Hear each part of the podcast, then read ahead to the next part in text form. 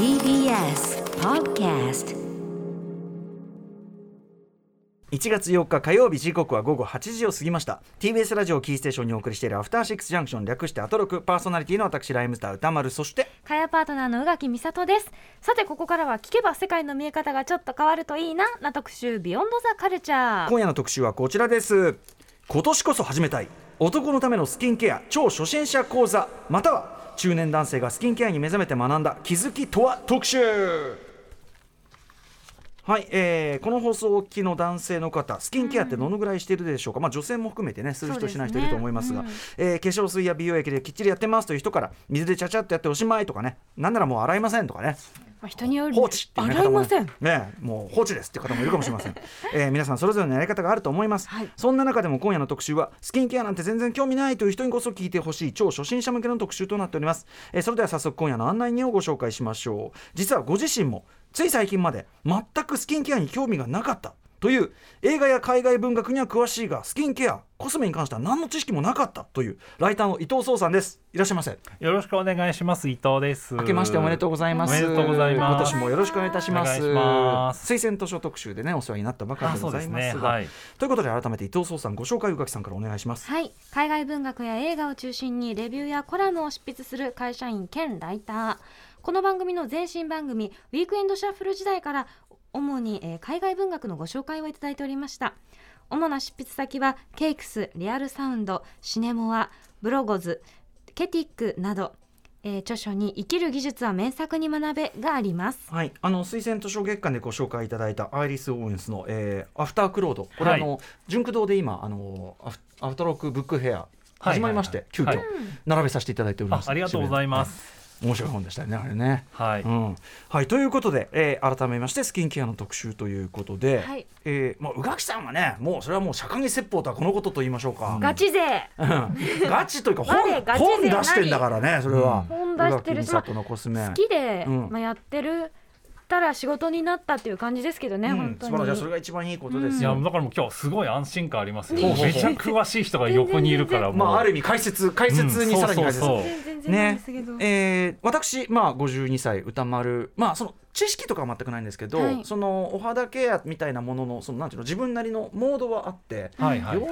40いや違うな30代30代からかな、30代から化粧水はつけるようになって、はい。で40代後半ぐらいからあのさらにそこにもう一個その保湿なんていうの、えうんうんうん。入れた水分入れたやつをもう一個固めるために、うんうんうん。ちょっとジェル僕はちょっとあの乳液が回らないんで、ジェル的なので、まあ、つあの副鼻水っていう、はい。あの国産ハーブのメーカーがあって、うん。そこのをめちゃくちゃ愛用してそこがすごい合うんで、それを愛用してる。だから僕はどっちかっていうと1個に決めてそればっかり使ってるというようなぐらいのモードですね。はいはい。えーあちなみにその宇垣さんのですね、えー、宇垣美里のコスメ愛というねこれ本出して、ちょうど伊藤さんがそこにね表で読まれてたんですよね。そう。そしたらもうわ 今日も持ってき今日も持ってきたそのルナソルはい。の、そうなんえーそうあのスムージングジェルジェルウォッシュ。これもうめちゃいいんですっていう話を、はい。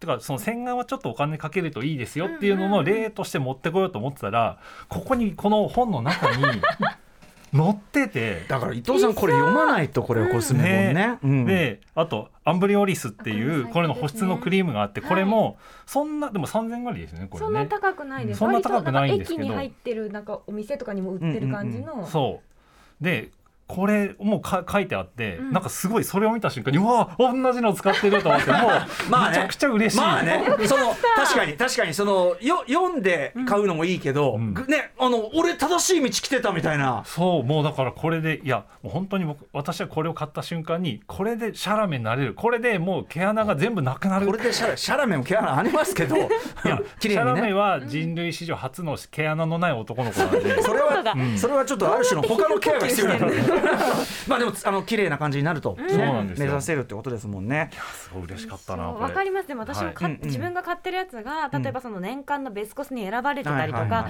あと神崎めぐみさんが使ってたりしたら、うんうんうんうん。正解みたいな気持ちに確かに確かに。自分が積み重ねてきたその道の先にあこの方がいた。間違いない。私のチョイス間違いなかったみたいな気持ちにはなりますね。ちなみにそのベスコスっていうのはあの映画のベスト10みたいな感じで、うんはい。年末にこうベストコスメっていうのをみんな出いろん。なすわけですね。雑誌でベストコスメが発表されて前半後前期後期で1年っていうので発表されるのでなるほどなるほど。これすごい私楽しみにしてるんです。うんうん。というところでもうまあ宇垣さんとね通過でこう話ができている伊藤さんなんですけど そのスキンケアとはいえ最近まではやはり興味ない側だったんですね。そうですね。そのやっぱりあの久しぶりにそのずっと在宅をしていて、うん。2021年の3月とか4月ぐらいからこうもう一回その在宅勤務からその通勤に変わったんですよ。うん。でそこでそのやっぱり人に会うようになった時に、あなんか身だしなみちゃんとしなきゃなとかもあったし、うんうん。でこう電車とかに乗ってて、ええ。こうなんか地上から地下に入った瞬間にこう自分の姿が映るのってこ分かりますう窓に窓ガラス。ガク暗くなって、はい、そう。って。はってもうでしたらなんか死んだ父がいるって思ったんですよ。やばいっつって「え何？これは?」って「あ怖い怖い怖い」それでえなんかもう思ったより要するに老け込んでたというか。すごいですね。あ最初霊体かなって「あ のスター・ウォーズ」で言うと霊体かなと思って。青青白いのがねこう来るのかと思った。会いに来たのかなみたいな。うんと思ったらああこれ自分自分。あこれ自分だった。あ怖いでそこでやっぱりすごい恐怖を感じて、うんうん。あやだなってもうあなんかこれは何とかしなければいけないっていう感じでちょっとずつやり始めたっていうところですね。伊藤さんでもねなんか普段から身だしなみはすごいきちっと服装とかも本当におしゃれでバシッとされてるからでもじゃあスキンケア的なところは本当に意識が向いてなかったんですね。えっと、でもあのひげ剃りをするとうんうん痛いんですよ。はいはいはいでそのひげ剃りが痛いっていうんで寝る前はてかその大体私夜寝る前にひげを剃ってから寝るんですけど、それも珍しいな。そうなんか朝なんかちょっとしなんかやるよりなんか夜寝る前にしてっていうのをしててだからその夜寝る前は化粧水をつけててでもうんうん。化粧水より乳液の方が痛いのが治るぞっていうことになって、うん途中からもうだから乳液だけつけるとか、ほうほうほうでそれでひげ剃りの痛さをなくすっていうのはずっとやってました。確かに男性のスキンケアの一番身近なのはシェービングねジェルなりシェービングなんとか。まあそこは多分使ってる人多い。でもあれもまあ肌ケアだからね。間違いじゃないもんね、うんもちろんね。そうなんですよ。あ寝る前派なんだ、はいはい。そうなんです。ででもまああの父の姿と思いきや自分だったっていうところで衝撃を受けこれじゃあちょっとその要するにお肌の若々しさというかそういうなんかなんていうのかな。そういうところをケアしていこうかなという方に発想が向いてった。そうなんですね。ででまあいろいろこう調べていくうちに、まああこれをこんな楽しい世界があるのかっていうことに気づいて好きになっていったっていうところですそれはいね。いですね、はいうんやっぱ好きで掘り下げるのが何よりだからねこれはね一番です。よ。うん、はいということで今日でもね伊藤さん本当にさっきからメールがあの待ってましたとかああマジですか。うんすごくはいはい期待値高いんで、僕もね勉強させていただきます。はい。ということでお知らせの後中年男性のスキンケアへの目覚め伊藤壮さんに詳しく語っていただきますよろしくお願いしますおお願いします。Listen. After Six Junction. 時刻は6で8時。ごめんなさい。8時9分です、はい。TBS ラジオキーステーションに生放送でお送りしているアフターシックスジャンクションパーソナリティのライムスター歌丸です。そして会話パートナーの宇垣美里です。今夜は男のためのスキンケア超初心者講座または中年男性がスキンケアに目覚めて学んだ気づきとは特集をお送りしております。ここからは2部構成でお送りします。まず前半は伊藤さんがスキンケアに目覚めそこで気づいたこと。そして後半はゼロから始めるスキンケアのやり方とおすすめスキンケア製品です早速前半から伺っていきましょう。まずはこちら。伊藤さんがスキンケアに目覚めそこで気づいたこと。はい昨年4月窓に映る自分を見てショックを受けスキンケアを目覚め。攻撃。うん。父がいる、まあでも分かる気もします、うん。はい。で、えーまずはどこから手をつける？だからさっきの自転車の話じゃないけどどな、ね、何をど何をどうしたらいいのか。そうですね。だからもう全く分からなかったので、もうやはりその詳しい人の話を聞こうと思って、うんうんまあ例えば SNS とかであのこうこういうのってなんかどう例えば乳液とかって何使えばいいんですかとかそういうのをもう質問をしてうん。でいろんな人がこうやっぱり教えてくれる方がいるので、うんうんうん。そういう人にいろいろ聞いたりとかまず基本いろんな人に聞きましたね。おおなるほど。まああの正しい道であり、うんうん。でも同時になかなかね勝手になんかいろんなことやっちゃいそうなところでいいですよねこれね。あそうそう。まず聞くっていう。うん、会社の女性とかにも聞いたりとか、うんうんうん。まあ、そういう実際に知ってる方に聞いたりもしたし、うんそういう SNS とかで、まあ、詳しい人とかにおあの教えてもらったりとかもしました。でもさその最初ってさ聞き方も分かんなかったりしません？つまりその、うん。要はなな何がいいんですかね？っつっていや何がってどこか何用のどこから？うんそう。そうどこからの何用の何みたいな。そういうこうなんていうの？どっから本当にどっからみたいなのもないですか？どういう肌質なのかによってこっちも何を言えばいいかわかんないとか,、確かにそうだからやっぱりそういうところも、うん。最初は結構その的外れとかとんちんかんな質問をしちゃってたりとか、うんうん。いやその質問が抽象的すぎて分かんないみたいなのも多分あったと思います。ただまあ少しずつあとはまあ YouTube が今すごいんですよね。その美容系の YouTube っていうのがあってすごいスキンケアの製品を紹介してくれるうん。そのお医者さんの人とかそういう化粧品研究をしてる人とかの YouTube があって、うん。そういうのをずっと見てってそこでまたちょっと知識が蓄えられていって、うんうんうんうん。あこういうことなのかなっていうのが分かってくるっていうのはありましたね。えーであのアドバイスに従って、うん。ちょっとこう買って試したりみたいなのもしたんですか？そうそう。で、まあ、か買って、まあ、最初はそんな値段の高いもんとかは買わず買ってああなるほどなるほどって、まあ、覚えていって、うんうんそうするとこうなんかこうやっぱりそのいろいろこう何が入ってますとかねこう、えー成分。成分が、えー入っこういうのが入ってますよ。ナイアシンアミドが入ってますよみたいなこと書いてあるわけじゃないですか、うんうん。するとナイアシンアミドってなんだみたいなことになって、そうすると成分が分かんないとすごい。困ると思ってこのえ？私の化粧品成分ガイド。これはねでもすごいね。これはそんなにあのもっとこれは初,、初心者っていうわけじゃないですけど、薄めではあると、うん、し勉強しやすい。知らん知らん知らん知らん。宇垣さんちょっとこれ知らん知らん。はこれちょっといきなりす風ごい。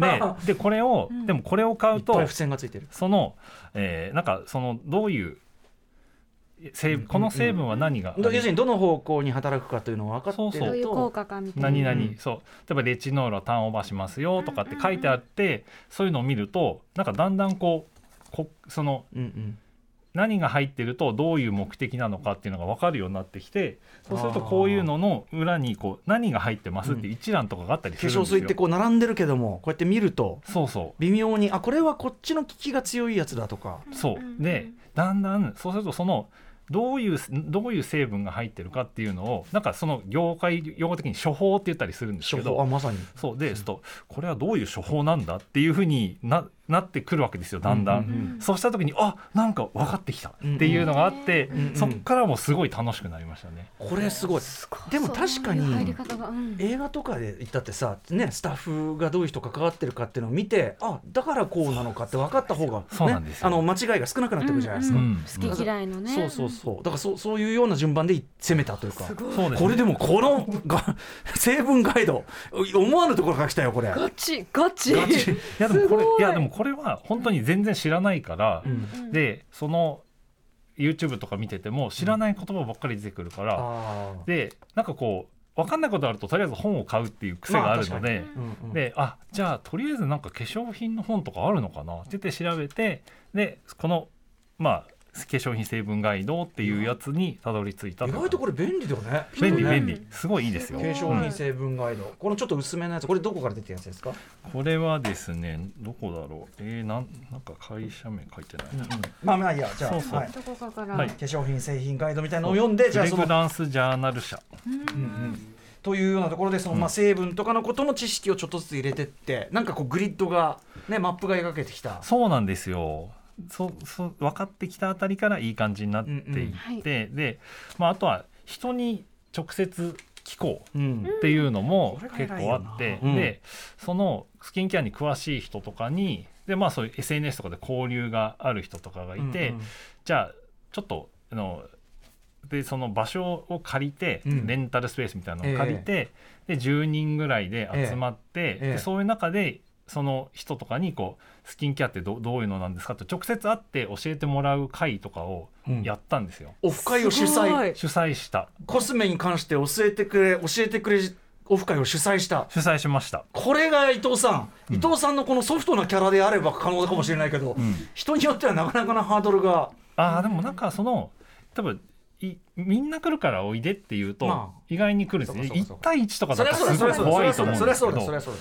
でみんな来るからでそのそのそれをやり始めたのが、ええちょうど緊急事態宣言が終わって、うんうん。なんかみんな人と会いたいなって思ってるようなタイミングだったっていうのもあったんでなんかいろんな人が来て楽しいからおやつとか食べながらお話ししませんかっていうと会コスメお茶会。うん。そう。でそうすると意外にこう皆さんこうあいいですよって来てくれて、でそれでなんかまあいろんな人が集まってっていう感じですね。また伊藤さんがね興味持っていろいろ聞いて、素直にこう聞いてさそれからやっぱおし教える側もね嬉しいですよね。嬉しいよね喋りたいしやっぱりコスメオタクだったとしたら、うわさんと行きたいのこんな会やったら超ね喋りたい、うんうんこれ好きとかあこっちの方がいいよとかって言いたい。うん。そこでじゃあ名古盛り上がって名古屋で、うん。そこからさらにまた知識も得たと。そうなんですよ。これ集まったのどんな方々なんですか？いやでも一番びっくりしたのが、うん。そのメイクの仕事がしたいって言ってアメリカに留そのうん。メイクの仕事を探しに行った人がいて、うんでハリウッドで仕事をしました。でそれでなんか「いや映画もや映画もやったんですよ」っつって「うんうん。え何やったんですか?」とか言ったら「いやなんか監督の名前は覚えてないんだけど、うん。あのジャーヘッドってやつ」って。やないか。そう。でっていうでそういう人にい。ろいろ教えてもらってすごい。でその人はなんか手先がすごい器用で、ええ。普通のメイクもしたんだけどだんだんこうもう何でもできるからじゃあちょっと死体のメイクとかしてみようか。あ特殊メイクに行った、うんうんうん。ででそのなんかで血血う鉄砲で撃たれて死んだ人の血とかも作るようになって、うんうんなんか10分前に死んだ人の血と5時間前に死んだ人の血とうんうん。3日前に死んだ人の血って全部違うんだよ、うん。全部作れるよ。っ てへえ。それはそれで話聞きたいな、でもまあなかなかな腕を持った人がね。そう。そういう方とかもいらっしゃって、うんやっぱり実際に会うとうんこうやって話を聞くとすごいテンションが上がるっていうか、ねあそっかこんなにいろいろやされてる方いるんだと思うと、んんん。なんかこうただ文字文字情報として知るよりなんか全然こうなんていうかうんうんやる気が出るというか、うん。あと皆さん実際の伊藤さんの様子を見てこの感じだったらうんうん。こうじゃないみたいな肌を見て言えるもんね。ねそうそうそう、しそういうのもあるので、うん。なんかそれは実際にお会いしてお話しするってのはすごい楽しかったですね。これだからほらあの化粧品とか買う時でもああいうデパートの美容院の方とかにねね話聞いたほ聞くのがやっぱりいいなと思ってああいうそういうのあ話聞ける人がそこ話聞ける役の人がそこにいるってすごいコーナーだなって思ってて前から、うんんそう。私絶対聞くもん。絶対聞くし絶対試供品持って帰る。やった方がいいもんねやっぱね、はい。一回トライしないと。うんうん。うんうん。でえー はい。それでそれそれに関して、はい、えーでそれをやった後にですねえっ、と伊藤さんなんかこ戸惑ったことがあるそうで。そうえーっとですねあのーまあ結構その用語があるんですよね。その、えースキンケア用語。うんまあよくだそのテクスチャーがとかうん。うんよく言うじゃないですか、うん。その感触テクスチャーとかあのでそのやっぱり一番好きなのはやっぱこっくりが一番好きなんですけどこっくり？こっくり？こっくり感のあるテクスチャー。こっくりそのなんなんていうんですかねその、えークリームとかの表現でよく使うんですけどこう濃厚でこうとろみがついてあてリッチなみたいな。うん。それをこなんかこっくりって言うんこですよ。れさ他の例えばグルメ用語でも何でもいいけど他のジャンルで出てこない語彙ですよね。ないそうか。こっくり。ない。そうか。うん、だから俺その知らなかったです。こっくり。割と言い慣れてるから。こっくりってのはもう3しかつかないです、こっくりさん？うん、でも色でもこっくりとした色とかありますよ。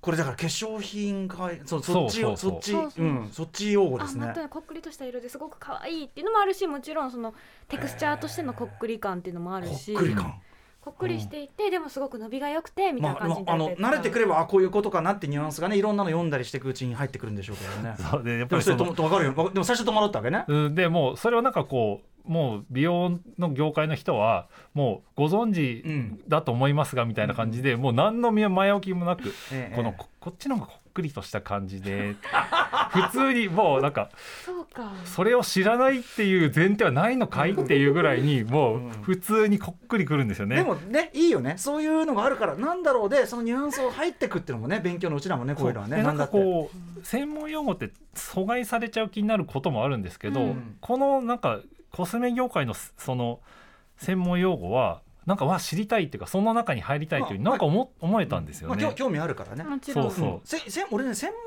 用語の壁は全然悪いことでも何でもないと思ってて、うん。それはその,、うん。その業界の中に入ってあの楽しめばいいことだからそれが外側から分かんないとか言って文句言ってるのは筋違いも甚だしいっていうそのう。うん。あと大体がそのなんかこう使ってみればわかる、うん。そのそのあーこっなんくりて言うんだろう。感触とかの話だから、うん。うんそなんて言うんだろうな、うん。トライしたらわかる気がするでもこっくりも分かりますよ。五感から、うん。こっくりしてるこっくり。とろんみたいな。水気はあるしね。ちょっとで重みのある感じ。水気があって落ち着いてこうこっくりとこう、うん。する感じ。そうですそうです。こっくりとかこっくり。こっくりうん。はい。なんか多分みみたらし団子とかが多分食べ物でなんかこっくりした食べ物ってなんだろうなってずっと考えてたんですけど多分みたらし団子とかはこっくりこあっくりした。ももうちょっとミルクみないですいやそっか。あ確かにミこっくりルクだとミルキー。もっとその蜂蜜っぽい感じになるじゃないですか、そうですねあーこっくりもっとなん食べ物例えはいいかな。そっちの寄り道はいいかな、うん。そう。まあそういうだからワードがある独自のワードがあってこっくりでもでもろもろとかも面白かったんですよね。もろもろっていうのはその要は下地とかを塗った時に、うんうん。こう肌に合わないと、うん。消しゴムのカスみたいなのもろもろがが出てくるの。あー。その消しゴムのカスをもろもろかそうカタカナでもろもろっていう。わかるわかる。ちょっとこうあ、うん。合わなかったり、うんうん。ちょっとなんて言うんだろうこううんうん。肩だったり多すぎるとこうなんはい。かポロポロしてなんかダマダマになっちゃうそうそうそうそうそう、消しゴムのカス本当に消しゴムのカスが出てくるこれでこれ文脈でわかりそうこれは。そうですね、んんん。もうほんまに本当にもろもろしてるから、うんうんうん。っていうのがあってもうそれ一個一個出るたびにもうこっくりもう面白いってなって、うん。もうすごいまそれがそのその言葉が自分の中に入ってくるたびに、もうなんなんて面白いんだろうっていう,、うんうんうん。いいですね。そうエモリエント感とかエモリエンそれは知らんと思いまエしたモリエント感って何？エモリエント感っていうのはその水分が閉じ込められてこうツヤツヤふっくらしてるっていうだからそ,、うんそうなんですよ。っていうのがあってそのまあエモリエント効果のこと？そうそうそうそうですエモリエント効果がが現れてるな感。じる感感うん。エモリエント効果が現れてるな感みたいなことですよね。そうです私初めて知りましでだからそれとかもあいいなと思って。だかうん。らそれを知ってからはその家でご飯炊いて炊飯ジャーをパカッて開けた瞬間にあ今日もエモリエントにつけてるなって感じるようになったりとか。なるほど。中で水分がもうすごいもう。確かにそのこ米という固形の中に水分がパーンとしかも入ってみずみずしく表表面上もねつるんと。つやつやうんもうすごいエモリエントなご飯が炊けたよって思いますねすごい最近。田中康夫さんがなんエモリエントみたいなね。なんとエモリエントみたいなね。やりそうないいですね。そうそうそへーいろえいろーでもまあその用語を覚えていく語彙を、語彙を覚えていくとか知っていくうそうですね。ね知識が入っていく喜びっていうのもあったということなんですかね。そうなんですよ。はい。さらに戸惑った点は何でしょうか？やっぱりですねそのお店に行って、うん。あの化粧水とかを見てもうん。その種類がすごい多いんですよ。いろいろあって、うん。で例えばこうまあこういうふうにこう並んでるじゃないですか、でこうこうあった時にまあこれこれうちにあるなこの真ん中のやつ。真ん中あキュレルのやつキュレルあうんなるほど。うんこれじゃあじゃあ多分敏感肌奥様が敏感肌うん。でえっとまあこうあってまあじゃあどれを選ぶ？ってなった時に、なかなかえ分かんないわけですよ。何が。うん確かに。で今今だったらこう、まあ、これはあのあとにかくもうす保湿に全振りしたもうすごい保湿をとにはい、かく、とろっとしたテクスチャーですよね、そう。うんうんそう。だからまあ油分も入っててもう本当に保湿ができますよっていうやつなのか、もしくはこれはまあさっぱりした感じだけどちょっと肌荒れにも効きますよみたいな効果もありますよ、うんだったりとかこれは敏感肌で、うん。えーいやできますよっていうような、なんかこう今だったら分かるわけですよ。でただお店に行った時にすごくこうなこれえどれを選べばいいの、確かに。マっていう気持ちマップがないから。うん。マップがないでこのマップがないっていうところの心細さを、うん私は宇垣さんに味わっていただきたくてうん今日ちょっとですねあの物を持ってきましたえ、どういうこと？それはですねどうえー今箱ちょっと箱をですねはい。持ってきてますこれは今出したのは、えー手のひらに乗るサイズのうん。これは箱ではい。まあこのこれはギターの音を変化させるあエフェクターというやつですね。で、まあ、箱の上になんかつまみがついてたりして、えーでこれをうん。ギターにこう接続するとうん。なんかギャギャーンってなるんですよ。はいはいはい。でまあ今日黒いやつとうん。緑色のやつとはい。青いやつを持ってきてるんですけど、うん。じゃあこの中でうん。一番効きがマイルドでなおかつ伸びが良くなるやつってどれだっていう外面じゃわかんないでしょだって。ないよそんなの。わかんないですよね。だからうんこう本当にこれを見てる感じが私あのーこの3つを見てる感じだったんだっていうことをなるほど、うん書いてないやんと。そうでもこんな箱を見ただけでうん。な何にもないじゃないですか。何がわかるかっていうまあでも話じゃないですか。でも形状の違いめでメーカー名も書いてありますし多分マップさえできればだってこれはこれのこうだからこうだよねっていう。そう。ここの会社のやつだからそうみたいなそう。そうそうなんですよ。で、まあ、ちなみに、まあ、ギターをご存知の方に言うと今はラットとチューブスクリーマーとブルースドライバーっていうのを持ってきてるんですけどでこのラットっていうのはとにかくギャギャン重視なんですよ。うん。ということは保湿重視のこのあ資生堂アクアレーベルのロ、うん。バランスケアローション。これまあお同じですね。これはもう同じものですね。うん。でこのこれはチューブスクリーマーっていうのは効きはマイルドなんだけど音の伸びが良くなるっていう副作用があるのでそれは肌のさっぱり感はありつつうんうん。に肌荒れも治るよというこれまあ美白肌ラボの効果もある白よっていう方これはもう完全に一致ですね。でうん。このブルースドライバーっていうのは、えーまあギターを弾いた時の強く弾いたらギャギャンってなるし弱く弾いたらこう綺麗な音が鳴るような、うん。こう手元の動きを敏感にこう、繊細に繊る。細に反応させるっていうことで、これがまあ敏感肌用のキュレルということでもうこれも完全に一致してるかなというふうに思ったんですね。あのー異なる多ジャンル同士をあのーぐいっと接続する。これあのーうちの番組のもうメソッドでございますので カレー音楽に例えるとかねど。そういう、ね、そういうこと。ででもでもその考え方としてはそういう要するにマップができれば全然納得できる、そうなんですよ、うんうん。そう。だからやっぱりこういうふうになんかこんくらい自分の中ではこう何にもよく分からなかったものが、はいはい。うん。だんだんこう線でつながっていくっていうところにうんなんかあそっかそっかみたいなうんうん。のはすごくありましたね。はい。でだいぶこうじゃあマップも描けてきて分かってきたと、という中で、えー伊藤さんがスキンケアを初めて実感した、えースキンケアの楽しさ、三つ。はい、3つあるそうあそうそう、でまずはやっぱり何といっても香りですね。うん。あの自分はやっぱりその香りっていうものに関してうん。全く何にもない人生だったんですよ。何にもない人生？つまり、うん。なんか例えば何か香りを考えるについて考える匂いについて考えるって例えばご飯食べに行って、え柚子のー例えばそうなとそうそうとかそのなんか定食屋さん行って何かをごま油で炒めているなみたいな、うん。そんくらいで自分の生活の中で匂いっていうものを全くなかったんですよ。食べ物以外でその選ぶことがなかったない。んですか？へ全くない。えでフレグランスとかもつけなかった？つけないですうんね柔軟剤とかは？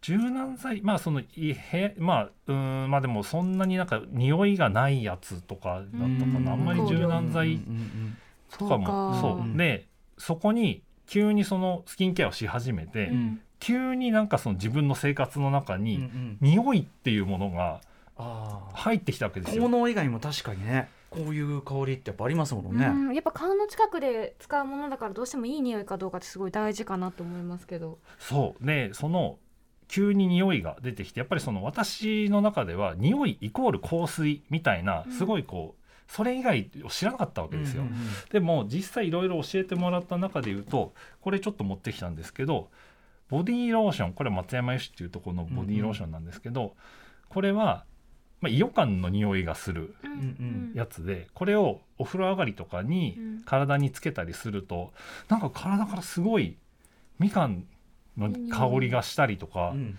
ちょっとこれをまあその香水ほどではないんですけどこれを例えば朝晩つけたりするとすごいなんかこういいいい感じというかううん。んで会社行ってもなんか「えみかん食べました?」みたいな。そうそう。うんいい匂いがする。いい匂いがする。でそのなんかといとはいえなんていう香水ほど強くはないし、うん香水って難しいじゃないですか加減が。そうですね。うん。だからちょっとれちゃうからうん。なかなか。そうそう男性だとちょっと香水つけるのなっうんていう思う人でもこういうまあローションとかリキッドとかもあるんですよね。なんかこうシゲタっていうところのリキッドがあってすごく良かったんですけどあシゲタのリキッド持ってきてないかな。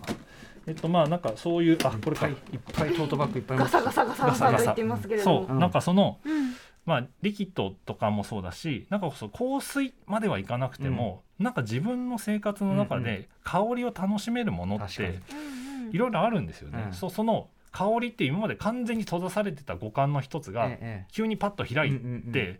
あなんだなんかいろんな匂いってあるんだな、うんでそのやっぱりいいいのいい匂いのものって多いじゃないですか、はい。しそれがなんか使う楽しみの結構大きい部分を占めてるというか,、だそのいい匂いのものってやっぱりなんか生活の中に入るとうん。すごいいいですよ。楽しいし。うん。癒されますしね、うん。これねあのーだからいいろんな形のものがあるじゃないですか。普通はいにその、なんていうの？部屋で部屋で香るようなやつもあるし、うんうんうん。ちょっと俺僕その仕事の合間とかにさちょっとこう一個なんかこうなんていうの？なんていうの？あのちょっとちょっとだけ匂いするやつ置くみたいな、うんはいはい、こうあのそれこそムービーウォッチメン精の油ポットみたいなのそうそうムもありますしね。ービーウォッチメンの仕事するとやっぱちょっと集中度が上がるみたいなのとかうんわかんないけど、やっぱ香りだけで環境がこうだいぶクッとこうちょっとだけね上がるみたいなのありますもんね。そう楽しくなりますねうん。すごく、私ボディオイルとボディクリーム同じ匂いのやつ使ってて、はい。するともうこの匂いの自分になったら寝ますみたいな気持ちになってちょっとこう、ストーンって寝れます。さに包まれるね。はい。うん、そうなったらもう寝るっていう自分のスイッチになってそううん。スイッチになったりするっていうのもすごくいいかもしれない、香り一番ね、こうあの感情っていうか中にこううん。直結してますからね。うん。いやでもいいじゃないですか。その香りというこうチャンネルが開いたと。素敵。で、まあ、色っていうのも、うんそのもう一つあって、うんそのやっぱり自分はずっとその黒い服とか、うんグレーの服とかそういうものしかもう身につけちゃいけないんじゃないかっていうなんかそういう思いもあって、うんその色のある服とか色のあるものカバンとかもそうなんですけど、ほとんど買ってなかったんですよ確か。にね。まず選択肢にねあんまり提示されないもんね。ない服とかでもね意識的に選ばない限りはね。そうでその、えーやっぱり自分が色っていうものに対してはもう最初からもうえもう自分はもう無難な白とかグ、まあ、黒グレーとか紺とかでもういいんだっていうふうに最初から決めちゃってたんで洋服屋さん行ってもいろんな色の服があってもまず目に入んないっていうかもう見てないんですよ。あの選択肢に入らない会社勤めなんかされてるとよ、余計ね。そっかうん。スーツってなると、でそれとさその両方使えるようなものとか選んでるともういよいようんうん。って感じがあるんじゃない？まあ、無難ですしね、うんうんうんうん。そうそう。やっぱりその無難っていうところばっかりを考えて、うん。その色っていうのでもあのーなんか黒い黒とか、あのーばっかり選んでたんですけど、うん。やっぱりそのスキンケアしてる人って、まあ、まあメイクもそうですけどそのあのベースカラー診断ってあるじゃないですか。うん。ででで、そうそう。あのイエローベースとかうん。ブルーベース、イエベの。そう。でなんかでしかもそのイエベの中にもなんか春春と秋。秋があったりとか、そういうこう色そうやって自分のまず肌の色をだいまず理解して、うん。それに合ったものをやるとかって、うんうん。そういうのってなんかでメイクもやっぱりいろんな色をこうするとやっぱりその女性とかそのメイクをする人ってやっぱり色に開かれてるっていうか色に対してオープンなんですよね。うんでそのいろんな人話話をしてる中でなんか自分の色ってこういう色があってみたいな話とかをされるとわすすごいなっていうか色開かれてるな。おいで、うんそこでとにかくなんか黒じゃない服とかを着てみようっていうふうに思,、思えたんですよね、うんその時から。うんでなんかちょっと変わった色のセーターとか、うん。今まではもう買うことすら考えたことなかったんですけど、こんなの着たらどうなっちゃうのかなうんうんみたいな感じで、色のついた服とかでも、うんうんもう着てもいいじゃんみたいな、はいはい。うんでもう赤いセーターとかも買っちゃうし、みたいな感じで、その時にすごいなんかこうまた一つ色っていうところでもうん。閉ざされてた五感が開いて、うんああすごいあいいんだ。別に赤いセーター着たって別にいいじゃんみたいな感じに なったんですよ。いやいいいいっすよ。いいよ。いい。で実際まあそれをその本当にそれをやるかとかまあすそのすごい色の服を着るかどうかは別として、うんうんお店に行っても、うん。どの服も選択肢に入るんですよ、うんうんうん。今行くと。うん。そうなんかお服を見るのがすごい楽しいんですよ。あ、うん。これも別にだって着てもいいんだな、うんうん別に誰にもなんかダメとか言われないし自分も着着るんだと思うと、うんうん。いろんな服がこうこれもありだなって思えるようになってくるわけですよ。うんうんでこれは多分スキンケアをやんなかったら、うん。その状態にはならなかった。絶対に。そう。スキンケアを入り口として、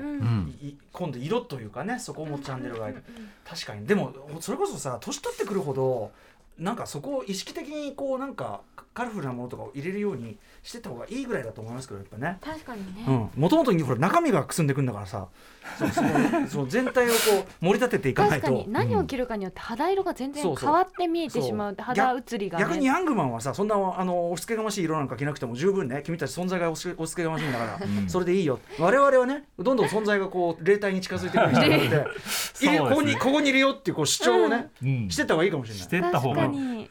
より気持ちも上がりますしねその方が、あとやっぱその選択肢が広がってるっていうか、あありなんだこれもありなんだって自由になってる感じ。ね、いいやっぱね。そうなんかその色に関してもやっぱり自分で一つ新しいのが開いたなっていう感じはあるわしあとはやっぱり感触。そのうんうん。とにかくその美容とかコススキンケアの人はテクスチャーっていう言葉がすごい大あ好きあ先ほどからで出てますね、そうでその肌触りとか感触とかをすごい大事にするうん。ジャンルなんですよ。本。当にだって肌触れるどころかね触れて入れ伸るじゃないびがいいかとか、うんうん。ちゃんとこう浸透するかとか、うん。そうじゃないものを使って上がらないんだったら使う意味なくない？ってこれ以上自分の身体性とさ、うん。フィットしたものってあとは食べ物ぐらいだもんね、うん。うん。ただ自分をこう可愛がるために使うものうんうん。だとしたらやっぱりテクスチャーがいいに越したことはないですよねやっぱり。そうなんですよ。でびっくりしたのが洗顔だけでもうんその石鹸がありジェルがあり、うん。フォームがあり泡洗顔があり、うん。酵素いわゆるパウダーのものがありうん。それからオイルは泡の出ないやつうん。とかもういろいろあってそう洗顔だけでももう信じられないぐらいの種類のものがあって、それぞれ違うテクスチャーがあるわけですよ。でそれを使い分けてたりするんですよ、うん。そのスキンケアの好きな方々っていうのは。でそのなんかそのそのテクスチャーとか感触に関する解像度がすごい高い。うん。そのそれぞれの違いを分かってて使い分けてたりするわけですよ。うん。するともう洗顔なんてそのフォームのやつしか使ったことなかったから、えこんなにいろいろあってしかも泡にしたって泡立てネットとか言ってこうなんなんていうんですかねこうありありますよね。こう、はい、あ泡ミカのあのまとめてる赤いやつみたいな、うんうんそう。であれを使ってそのそういうちょっとした道具を使ってより泡をふわふわの状態にしてからつける人とかもいて、そうなんていうのかなそのそこまでテクスチャーこだわるかねっていうところが、それもそのなんていうか、あこんなに解像度高いのかっていうところで、本当にびっくりして、さんとしてはそこに驚くかみたいな感じ、だって泡にしないとゴシゴシしなきゃいけなくなるじゃん、うん。そんなことしたら摩擦になるじゃんっていうこう気持ちなので、うんうん。だから例えばジェルが良かったりとか、うんうん。なんだろうそうか。うん。泡立てるのが実は当たり前になってたかもしれない、そうなんですよね。まあでもねやっぱりその自分やっぱ自分に心地いい状態っていうのをちゃんと意識化して、でそれをずそれをやった方が同じの使うんだったらそっちがよくねっていう、うんうんうん。当然のねある意味ねあれだけどそういうそういうところもなんか選択肢が最初からない気がしちゃってるそうなんですよ。ない気がしちゃってるし、まあ、ぶっちゃけその男性向けそういう市場みたいなのもさ、まあ、売り場にそんなにいろんなもの並んでるっていうことでもないし、うん。今やっと増えてきたくらいですよね、うんそうですね。ん。うん。でもまあその自分で自分やっぱり自分を可愛がるというか自分をケアするっていう意味でもお気持ちいいっていうね。そうやっぱり。やたらとスースーしてたりね。うん。た多分だからそうだよな。なるほどテクスチャー。だからさっきの俺の乳液がなんか苦手でみたいななんかそういうことでもいいんですか？そういういそうそれもまさにテクスチャーの話です。ん。そうですそうです。いうことですよね、好きなものを使えばいいんです、うん。はい。ということで。はいここまでは映画や海外文学に詳しいライターの伊藤壮さんにスキンケアの楽しさ魅力についてお話を伺っていきました、はい。では後半いってみましょう。ゼロから始めるスキンケアのやり方とおすすめスキンケア製品さあということでもう覚醒した伊藤壮、ね。えーここから先は伊藤さんにですねスキンケアの具体的なやり方、スキンケア用の化粧品、またあの超初心者講座的なことではありますがお送りしたいと思います。ということでぜひ伊藤さんのはい。ご経験からお勧めいただければ。はい、そうですね。であのまああのなんかあんまり値段すごい高高すぎないやつうん。にねして俺そのます。上の上の値段帯のこと全然知らなかったですよさっき話してて雑談で。いそんなにこいた高くないだろうからって言われて、うんって言っちゃそうなのそんなあるのね。上は上があるのね、はい。やっぱね。い。くらでもありそうますでも今は本当にその、うん。薬局で買えるけどすごくいいものってたくさん出ていて、そう。全体の底上げがそう。んそう。では行ってみましょう。そうなんですよ。あじゃあな何パートか分かれてるんですかね、うんはい。じじゃあ。ゃあまずはそうですね。洗顔からいきましょうかね。であのそうなんですよ。洗顔いろんな人に話聞いたんですけど、うん。やっぱり一番大事なのが洗顔。ででも洗顔はちょっとお金をかけた方がいいぞっていうのはありましてでさっきその宇垣さんがあのおっしゃってたそのルナソルの、えースムージングジェルウォッシュとかもこれも紹介したい。でもこれちょっと高い、うんうん。まあ、3500円ぐらいですかね、はい。確かね。まあまあまあまあそう。ででもこれがすごいいいんですけど、まあうんうん。これちょっと高いので、えー今日ご紹介するのはえーっとですね、サナ滑らか本舗のエイジングケア洗顔リンクルライン N っていうやつですね、うん。これはまあエイジングケア洗顔のやつなんでまあフォームなんですけどこれはですね900円ぐらいなんですけど、うん。レチノールが入ってるんですよなぜか。うんうんうんレチノールはどうえレチノールどういう機能なの？単ターン要するにそのお肌の、うん。えー一番上ってなんか角角質層っていうのがあって、うんうん。それが4週間ぐらいでフェロッはっと剥がれて、下から新しいのが出てきて、新しい皮膚が出てきてそれが4週間ぐらいでこうんうんう順調にこう入れ替わってるといいんですけど、逆にそれがないとくすんできちゃうんですよね。そうそう、でそのレチノールっていうのをやると、えもうそれがもう無理やり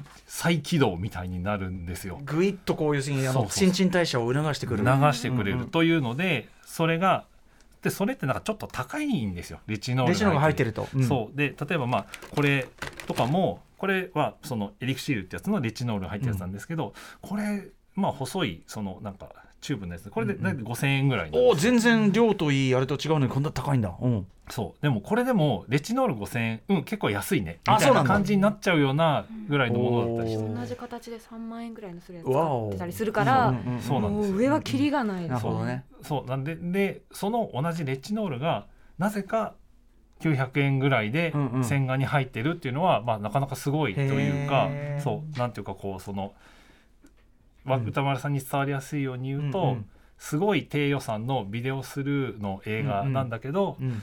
よくクレジット見たら、うん。音楽ハンス・ジマーって書いてあって。えなんでえなんで？その例えでいいのかたなだ解像度がまた俺やっぱりさっきからずっとエアガンのメタファーで俺の頭の中で浮かんでますけどね、うん。だからカスタムとかで同じようなバレルに見えるけどこれ6万なのよと。でもでもこれあの市販のあれでもうその辺のドンキで売ってる丸いの箱出しでもうこのレベルみたいな、うんうんなんかそういうそういうものとして。そうですそうですね、ん。そうです。東京丸い的なものとしてはい。浮かべてます、はい、なのでまあこれはまあ洗顔もすごいいいのたくさんあるので、うん。おすすめなんはいろいろあるんですけどまあ一つということでこのサナ滑らか本えー滑らか本舗のやつですね。これはすごくいいやつです、リンクルラインっていうぐらいだからシワとかにそうなんですよ。エイジングラインですね、うんうんなですけどまあ別にその若い方でも全然使っていただいてお肌がツルツルになると思いそうますなんだ。そこそうか、はい。考えてなかった。わはい。はい。さらにおすえ洗顔料もうちょいいく？洗顔あ。あもういいのかな？洗顔料はじゃあクリアようか。はい。そうですね。じゃあ、はい、続いてのセカンドステップは？はい、保湿いきましょうかねじゃあ保湿保湿。保湿はい。確かに顔を洗いました、うん。ねこれで綺麗になりましたなんてやってると、水分が、そう。そう。もう洗った瞬間から蒸発していってますからね、うんうんそうなんですよ。で、まあその保湿をするときに最初に化粧水というものをまあつけていただくんですけど、うんうん。これは別にお化粧してなくても別に化粧水はつけていいので、別にあ俺化粧しないから化粧水いいわっていう人結構いるん化ですよ。粧水っていう名前が良くないんじゃないかなと思うんだけどね。そうね。そうね。保なん湿液。保湿液、だからもう保湿液ですよ。うん。はい。でもうで化粧水というのがまああるので、うん。まあこれでまあ保湿をするというので、まあはい。とりあえず保湿その一番値段がうん。安くて、どのドラッグストアでも売ってて、うん。なおかついいよっていうので言うと、はい。ロート製薬の肌ラボっていうところの白潤プレミアムっていうやつがあるんですけど、これは一時期僕白潤すごい使ってましたよ、ああそうですか、うんこれはでこれはですねあのひげを剃った後とかうんうにん。つけると、はい。これはその抗炎症って言ってその、うんうん。要するに肌荒れとかを防いだりとかする効果があるので、ひげ剃り後につけてお肌をこう、えー炎症をこうなじませるみたいな効果もあるので、これはすごい男性におすすめです。うんうん。そう。と、ね化粧水はビシャビシャ使ってほしい、そう。これいっぱい量をバシャバシャかけるバシャバシシャ使ってそのうん。高いものをケチケチ使うぐらいだったら、うんうん。そのお手ャお手頃軽なものをバシャバシャって使うべきだなって思います。わかります。僕もだからずいぶん前にいたテレビで藤本美貴さんミキティが、うんうんそのお肌綺麗な秘訣なんですか？っつったら化粧水バッシャバシャかけるっつって、もう浴びんのよこう。化粧水をバッシャバシャかけるってあの感じで言っててあそうミキティが言うなら間違いねえと思って。でまさにでもおっしゃってる通りその僕も最初はその頭も剃るから、はい。あのスキンヘッドでそうはいはい。いうこう全かなんていうの？全体頭蓋全体のケアっていう意味でなんか白順チョイスした気がする。頭蓋頭蓋にもいけんだっていう驚きを今。いやあの顔は頭の頭のこの延長ですからこれはあねなるほど。うん同じくケアするべきというねことですよね。はい。は そう。で今ちょっとそのすごい寒いし乾燥してるので、うん。ちょっとその保湿ものをちょっと紹介したいなと思って。いいね。はいはい。多分これはね本当にもうすごいいいあの、うんうん。えーキュレルの純純真保湿純真保湿フェイスクリームというやつで。キュレルって先ほどの。フェイスクリームなんですね。そう、うん。これが本当にねすごいこれまあその保湿のクリームなんですけど、うんうん。すごいいいんですよ。もう本当になんていうのかなこうつけるとうん。こう乳液になんていうかな、うん。まあこうなんかちょっとこう肌にこううん。スーッとこう伸びるような感じで、うんうん。こう伸ばすとスーッと消えるんですけど、でベタベタしてなくて、で本当に潤うんですよこれは。素晴らしい。で、まあ、このキュレルが、まあ、これ顔のブランドなんですけど、先ほどもね肌に敏感肌にっておっしゃってましたね。敏感肌に。でキュレルのやつは大体すごいいいいいです。キュレルいい。本当にいい、うん。うんおすすめ。これ結構普通に売ってる？売ってます。売ってます。うんうんうん。ただまあちょっとそう薬局とかにも売ってます、うんうんうん。ただちょっとその、まあ、に2000円から2500円とか3000円とかでもね。ちょっと高くなっちゃうんですいけど。やーでもそのぐらいはちょっとケアしていきましょう、うん。それはね。特に乾きがちな人はね。化粧水の後にやっぱその上になんか乗せないとね。そうなんですよ。化粧水入れて水を、まあ、ある種置いたっていうかちょっとそのなんていうの毛穴からちょっと入れたと。そこにふ、こうがっちり全体にこう蓋蓋をする感のをしない覚とまたそこからベシャーって出ていくだけそうになってしまう。だからもう本当にあのあのニスですね。これニスを塗る。ニス。ニスを塗る。さっきから例えが。ニスなんかな。まあでもまあ確かにこうつるりとね、最後にうん。ニスを仕上げね。そう。うんうん。うん、俺もシリコンだからエアコンエアコンシリコンオイルをちゃんとね全体にね塗り込まないといけないからね、うん。うん。分からんけど。お互いそれぞれにね。そうなんやろうかそれぞれそれぞれになってあの飲み込もうとしている、うん置き換えで。まあだからその上に何か乗せるっていうのが大事ですね。そうですね、はい。あとはまあ、うん。えーまあその美容美容液とかもちょっと、うん紹介したいなと思っててだから美容液ってうん。なんかいろんなその今までのがそうのん。基礎、基礎的な部分っていうか、うんうん。その本当に保湿したりとか、うん。あその油分でこうカバーしたりとかそうはい。覆ったりとかっていうので、まあ、それはそれですごい大事なんですけど、うんうなんか美容液はなんかもっと面白いっていうプラかスアルファ要素補そう。補うんじゃなだけじゃなくて、ううんんうん。さらに？そう。なんかこうプラスアルファのうん。こう、ちょっと面白い要素があるんですよ。面白って面白い。どういう何かに特化してることが多いかもしれない。例えばで例えば、うん。その今日まあこれはすごい超有名なやつで、メラノ CC 薬用シミ集中対策プレミアム美容液ってやつなんですけど、うんうん。あシミはね。そう。でシミの予防になるよ、うんうん。まあこれ予防っていうのはこれ薬事、まあ、薬機法でそのシミが消えるって言っちゃダメなんで、うんうんうん。皆さんシミを予防してる、うんうんうん。じゃあシミ予防って言うんですけど、えその割には商品名ケシミンとかだったりしてもう言っちゃってるじゃんもう商品名が。っていう。かなみたいな。そうもうって。でも一応その仮本当に例えばこれを使う、こういうそのシミのビタミン C の美容液を使って仮に本当にシミが落ちたとしても、うん。シミが落ちますって言っちゃダメっていう決まりがあるので、予防っていう風になってるんでこれは予防なんですけど、まあ、これとかもでこれ毛穴の引き締めもできるんですよビタミンって。へでこれのこれのもっとそのこれは安いやつで、まあ、1500円とかなんですけど、うん。これのもうもっとほらどんどんオバジーとかねそうグレードが高いやつあるじゃないですか、もうビタミン E ですのものすごいやつみたいな。うんでそこまでお金は出せないけどちょうどいい値段のやつでっていうふうになると、このメラノ CC っていうのは、まあ、これすごい売れてるんですよ。えこれを例えばそう。で例えばあの鼻の毛穴気になるとかっていう時にそこにつけてもいいし、ちょっとシミが気になるっていう場所につけてもいいし。シミは多分年齢によっては結構気になりだしてくるんじゃないですか？40代、そうですよね。50代、うん、そうそうなんですよ。なのでまあこの初めて買った美容液なんですよこれが私の。うんうんうん。でへ実際その使っていく中であす。すごいこ結構これ効果あるわっていうふうに、うん。あの思ったものなので、うんうん。これはなんていうのかなそのプラスアルファを楽しめるっていうか、うんうん。そで使っていくとやっぱりなんか、うんあすごい、うんあスキンケアって効くんだみたいなのも味わえて、すごく楽しいのでこのメラノ CC というやつは、はい。あのはいはい、うん、すごい入りやすくておすすめですね。これちょっとねあのお時間来ちゃったんで、はい。あのこのシミとも関連しますけどあの男性ひちょっとね軽視しがちな点として日焼け止め。そう。ねちゃんと大事。ちょっとこれで今日時間ないんでちょっと日焼け止めちょっと若干ね。一個だけ。一個だけじゃあいきましょう。はい、えっとまあ日焼け止めは何でもいいので使ってください。うん。おすすめはね。なめんなよってことね。そう太陽光線大防いでください。で、いうん。面白いな好きなのはエリクシールのうん。ルフレバランシングお白いミルクというやつでこれはその乳液と日焼け止めと、でしかもちょっと色がついてるんですよ。あ補正もしてくれるんですね。そう。うん。あだから朝起きて顔がゾンビみたいになってる時ってあると思うんですよ、うん。男性の方、うんうんでそれをもうこれをつけると結構顔の色がうんうん。明るくなる、うんうんうんっていうだからそのメイクまではいかないんですけど、うんうん。乳液にちょっと色がついてるっていうのを試すとすごいこれは楽しいです。乳液系のさバッチリした日焼け止めさくっちりのと結構さやっぱなんとなく白なんか白浮きしてそう。あるあるある。そうそう。俺とかすごいもう海坊主とか言われて大変なものだったんだけどそれがなんとなく補正されるわけだ。そう、うん。これはねすごくねなんていうか顔の色も変わって面白い。エでリクシールルフレバランシングお白いミルクあこれちょそうですね。っと俺も試してみます。す。はい。さあということでちょっとお時間迫ってきちゃったんです。すみません。えっ、とね最後に伊藤壮さん。はい。スキンケアに目覚めていく過程で得た気づきについて教えてください。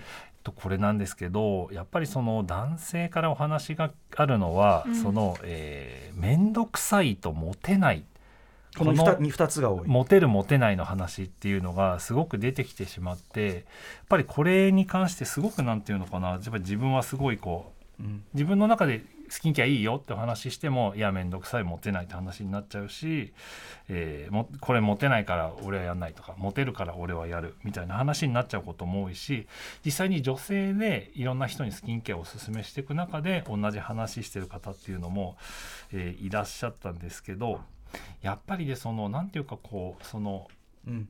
でまあそのスキンケアのブラ男性用のスキンケアブランドなんかでも、うん。こう漫画でこうそのモテを売りに。モテを売りにするって結構えげつないうん。その漫画を出してたりとか、これ洗礼音漫画なのね。これ結構げっそりしますね。もうこういうのうん。女性用のやつでもいっぱいありますよ。う。ん。そでそのでもやっぱりそのモテるモテないっていう考え方って、そのなんていうかその女性をその獲獲物としうんうん。て見てしまうというか、うんゲゲットするものうんっていう発想になってしまうっていうところがあって、うん。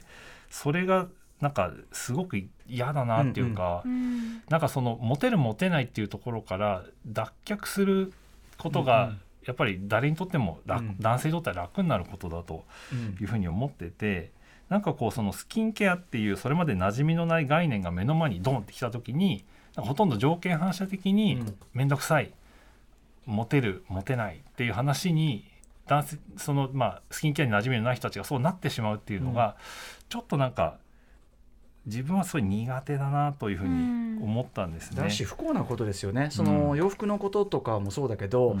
別にモテるために服着んのみたいなさ好きな服とかう他者のために何かを選ぶのは悲しいよ。自分で自分僕僕最近好きなフレーズで自分で自分を機嫌よくする、その術として服だったりコスメだったり何でもいい音楽だって何でもいいけどあるんじゃねえのっていうそのそ外側の評価とかさ、ね。なんかこうトロフィーみたいなことを基準に置くってほん失礼な上に不幸だしなんかそういうことも、まあ、伊藤さんご自身はそういうね元からそんななんていうのマッチョな人じゃ全然ないと思うけど、うん。でもなんかその男性社会のなんとなくのムードみたいなものが逆に見えてきたって感じですかね。そうだしやっぱり変わってなんか五感を変えたい五感を解放して変わってほしいっていうのはすごくありますね。さっき言ったその色の話もそうだけど、選択肢が広いんだって思えるのってね、うん。我々も自由になれることだもんね。うん。うん。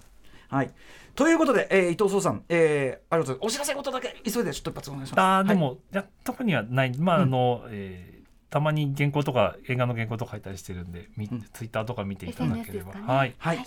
ということで、えー今年こそ始めたい男のためのスキンケア超初心者講座でした。伊藤壮さんありがとうございました。ありがとうございました。